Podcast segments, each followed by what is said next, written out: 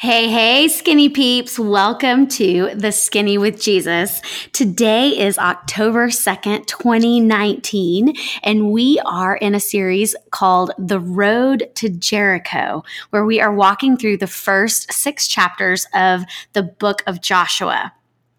Okay, today we are going to be walking through Joshua chapter 3 um, in a an episode titled "Amazing Things Tomorrow," and I, um, I, I love the Book of Joshua. I hope you guys are enjoying it as much as I am. Um, just getting into it word by word and dissecting it and looking, going deeper because it is a short book, but it is action packed.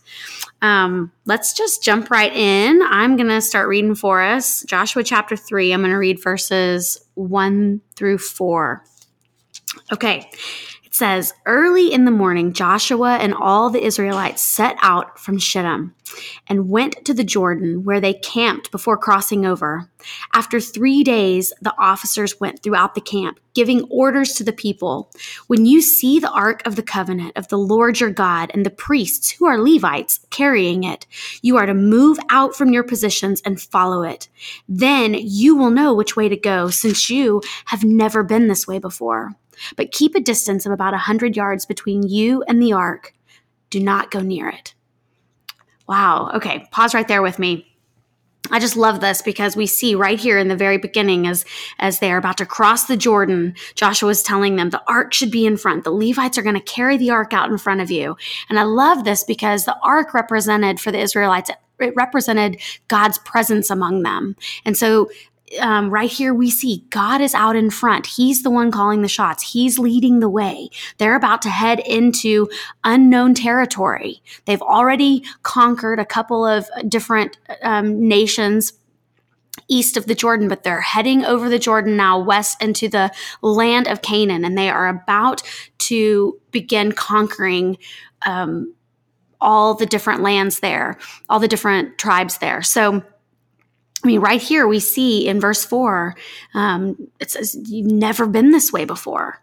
You've never been this way before. And the way you're going to know which way to go is because the ark is going to be out in front. Follow the ark, follow God.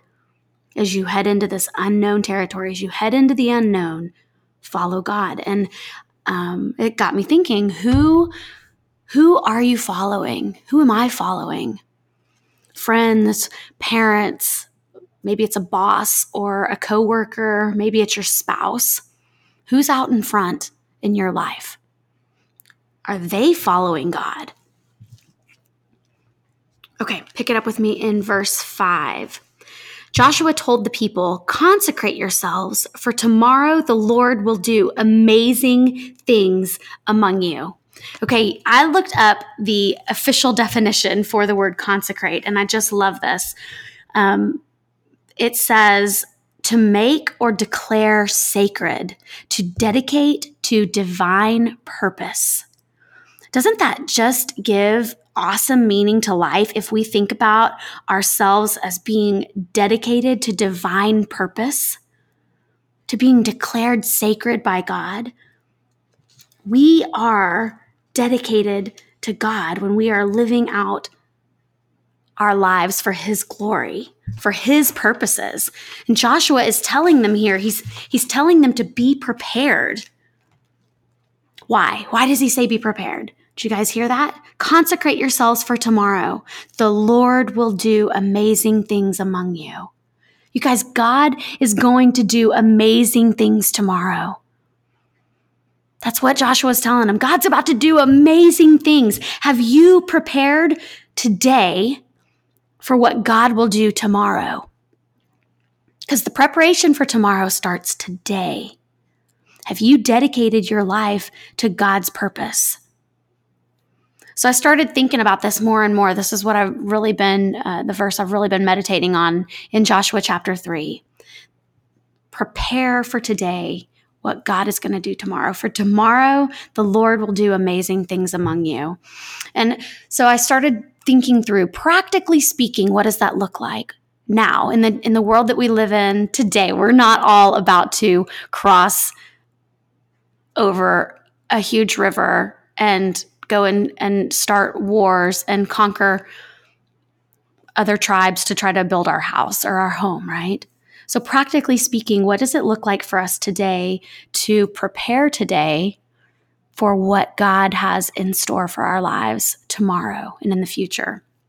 And I think there are three main things. There's probably more that we could add to, but three main things um, that that really involve spiritual disciplines that we need to be practicing today, every day, and every week to be preparing our lives, to be consecrating ourselves, right?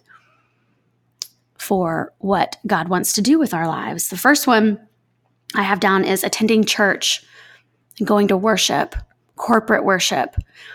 We definitely should have time of times of private worship as well in our car or in your closet or in your kitchen or in your shower. But there's something just amazing about corporate worship.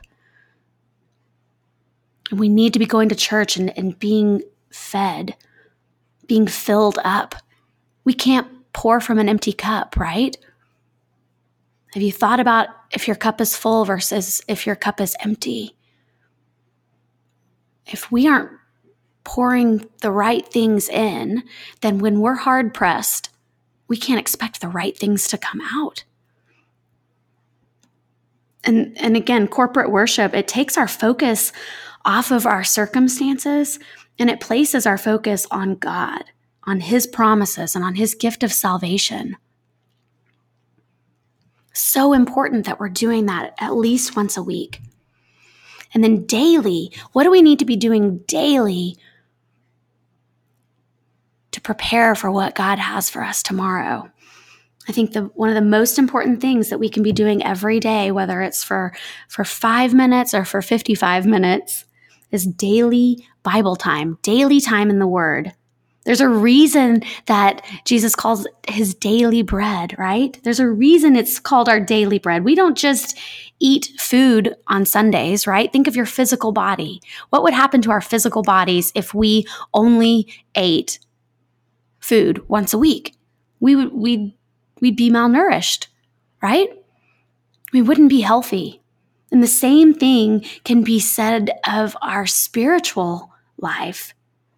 If we're only eating spiritual food once a week on Sundays when we go to church and our pastor feeds us and our church feeds us, we need to be eating, spiritually speaking, every day as well. It's time in the Word of God, even if it's just five minutes where you set aside some time to read a couple of verses and then think about them and pray about them and ask God to, to grow you and to teach you and to show you. It's amazing to me how God will bring to mind verses that I read a year ago or Bible studies that I did years ago, and He'll bring something to mind in a moment when I need it now. That's preparation for what God has for me tomorrow. And think about it too. If you think about the armor of God in the book of Ephesians, Paul talks about um, the armor of God that we're supposed to put on the armor of God every day. And if you think about it, all the pieces of armor except for one are defensive pieces, right? We have the, the helmet of salvation, the breastplate of righteousness, the shield of faith, the, the um, feet fitted with the gospel of peace we have these different pieces of armor and paul's right he's as he's writing this um, you have to remember he would have been surrounded by roman soldiers and so he's he's writing this from the perspective of of what these people were seeing every day. And so these were mostly defensive pieces but there's one offensive weapon and that is the sword of the spirit which is the word of god. That's your offensive weapon if we are trying to fight or battle through this life, this world that we live in, with everything that the enemy is going to throw at us, without daily time in the Word, we are essentially going into battle unarmed. If we want to be able to be equipped and ready for what God has in store for us tomorrow, the things that are coming our way, we've got to have the sword of the Spirit, which is the Word of God Remember, our battles are not against flesh and blood. They so often feel like it. They do. So often it feels like we are fighting with our coworker or we're with a boss or we're mad at a friend or our spouse has made us angry in some way. Not mine. Mine never does that. but whoever it is, whatever it is that you're up against, maybe it's sickness, it's illness. There's a there's a non-flesh and blood enemy, a spiritual enemy that we fight every single day. And God says, you're going to have to take up spiritual weapons. You're fighting a spiritual enemy, you're going to have to have some spiritual weapons. That is the word of God. Okay. Pick it up with me in verse 6. Joshua said to the priests, Take up the Ark of the Covenant and pass on ahead of the people. So they took it up and went ahead of them. And the Lord said to Joshua, Today I will begin to exalt you in the eyes of all Israel, so they may know that I am with you as I was with Moses. Tell the priests who carry the Ark of the Covenant, when you reach the edge of the Jordan's waters, go and stand in the river. Again, guys, here we see it. God is out in front. He's God. Let him lead. Let him lead. That is a big takeaway for me from Joshua chapter 3. I don't know about you guys. Do you ever have trouble letting God lead? You ever uh, want to be out in front doing things your own way? Maybe it's just me. Probably not. But we have to remind ourselves let him lead. He's God. Okay, verse 9. Joshua said to the Israelites, Come here and listen to the words of the Lord your God. I love this. He's going to speak to him. He's going to tell him the words of God. This is how you will know that the living God is among you and that he will certainly drive out before you the Canaanites, Hittites, Hivites, Perizzites, Girgashites, Amorites, and Jebusites. And I love this because Joshua's saying, God is going to drive them out. God's going to do the work. This is how you're going to know. See, the ark of the covenant of the Lord of all the earth will go into the Jordan ahead of you. Now then, choose 12 men from the tribes of Israel, one from each tribe. And as soon as the priests who carry the ark of the Lord, the Lord of all the earth, set foot in the Jordan, its waters flowing from downstream will be cut off and stand up in a heap. This is Joshua telling him what is about to happen. God has either told him or given him a vision of it, but he knows this is about to happen. And he is telling them, here we go, guys. This is how you're going to know that God is going to conquer these people for you. Because watch what he's about to do right now. Okay, verse 14. So when the people broke camp to cross the Jordan, the priests carrying the Ark of the Covenant went ahead of them. There it is again, guys. The priests carrying the Ark of the Covenant went ahead of them. God's out in front. Verse 15. Now, the Jordan is at flood stage, all during harvest. Yet, as soon as the priests who carried the ark reached the Jordan and their feet touched the water's edge, the water from upstream stopped flowing. It piled up in a heap a great distance away at a town called Adam in the vicinity of Zarethan while the water flowing down to the sea of the Arabah, the Salt Sea or the Dead Sea, was completely cut off. So the people crossed over opposite Jericho. The priests who carried the Ark of the Covenant of the Lord stood firm on dry ground in the middle of the Jordan while all Israel passed by until the whole nation had completed the crossing on dry ground. Remember, the Israelites who had come through the, the, the, parting of the Red Sea when they were fleeing Egypt, they wandered for 40 years before this is happening now, and a whole generation had died off. So while their, their parents and their grandparents had told them about the parting of the Red Sea, none of these people here, none of these Israelites would have actually seen it with their own eyes. Maybe some of the really young ones as children, but their memories might have been foggy or hazy. And I love this because God is doing a fresh work for them right in front of their eyes. He's about to ask them to do really hard things. He's about to send them into war against nations that are bigger than them, more powerful th- than they were, bigger armies, more chariots, more weapons. Some of them were giants, like Goliath, right? Some of them were nine and 10 feet tall. And God is giving them a fresh miracle before they set out to do what He's going to ask them to do. because he knows what he's asking of them is hard. But he says, I'm out in front of you. Follow me. Look what I can do. Don't be scared of what's coming tomorrow. Watch what I'm going to do with this river. I'm the God who even the wind and the waves obey me. And all of them crossed over on dry ground. All of them. Completely. I love this. God made the way. Don't you just love the completeness of God? He never does anything just part of the way. If it hasn't been done completely yet, whatever it is in your life that you're still waiting for completion on, if he hasn't done it completely completely yet, you guys, he he's just not finished. He does not leave things undone.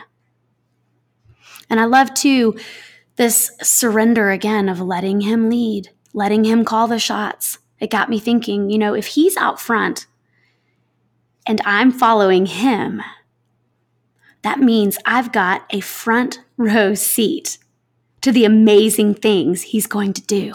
You guys, I don't know about you, but that is my favorite place to be. You can ask any of the people who know me best my favorite place to be is a front row seat watching God do what he does best.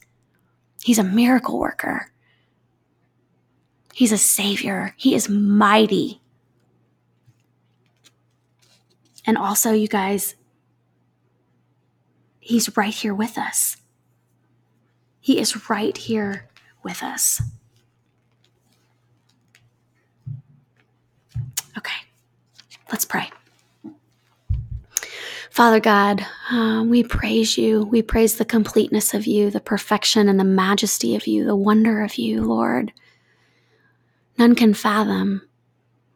No eye has seen, no ear has heard, no mind has even conceived of the plans you have for the ones who love you.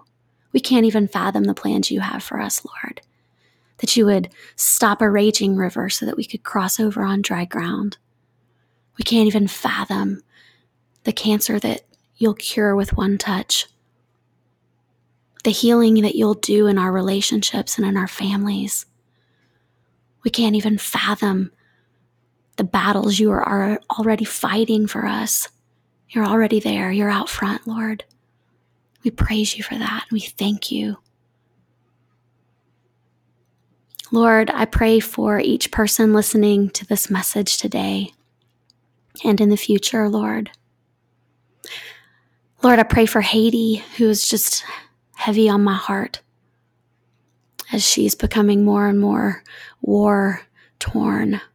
The civil unrest there as it just rises up in her. And my loved ones, Wendy and Avery, and their family and friends that are right in the middle of it. Lord, I just pray your protection over them. And I pray your healing for Haiti. Lord, I thank you for this time together. I thank you for this time in your word. I thank you for your promises. I thank you for being the God who is always out in front and who leads us into amazing things tomorrow. Lord, help us to be disciplined about preparing for it today. It's in Jesus' name. Amen. All right. And you guys, I just realized too, as I was praying, that I forgot to give us the third thing. I got so caught up in talking about our Bible time and uh, spending time in the Word of God that I got so caught up in the Word that I forgot about our third thing. So, church and worship was number one, and Bible time daily was number two, and number three was prayer. Prayer we need to be spending time in prayer every single day. And I don't mean just the kind of prayer where we go to Him and we ask Him for a laundry list of things. If you have not done the Lord Teach Me How to Pray series um, that we did just a couple months ago, I strongly encourage you to go back and listen to that one from start to finish, where we walk through the Lord's Prayer one step at a time. It really taught me a lot about the way uh, God desires us to come before Him each day in prayer and, and coming before Him in a way that is just uh, seeking to be in relationship with Him, just seeking to spend time with Him, not coming before Him, just asking Him to do things for me, but just coming before Him because I love Him and I want to be with Him. Um, with that said, you guys, um, not only is my favorite place to be uh, on the front row of whatever it is that God's got going on in my life today or tomorrow, but also, uh, oh, my doorbell's ringing, but also right here with you, my favorite place, right here with you, Skinny Peeps. I love our time together. If you haven't already, find us on Facebook. Just search the Skinny with Jesus and then add yourself there. All are welcome. And uh, I would love for you to invite family or friends that you uh, think might be um, might want to plug in with us here. Also, prayers for Haiti. Prayers for Haiti. Um, I was actually supposed to be leaving for Haiti tomorrow to teach at a women's conference there, but with the civil unrest and just everything that's going on in uh, that precious nation, it's just not safe for us to travel. And so, um, if Haiti crosses your mind, please just lift her up. And also, my dear friends Wendy and Avery, I love you. I'm praying for you every day, every time you cross my mind. Okay, guys, until the next time we're together, just know I am looking I'll be looking forward to our next episode and you know until then I'll be praying for you and yours. Bye now.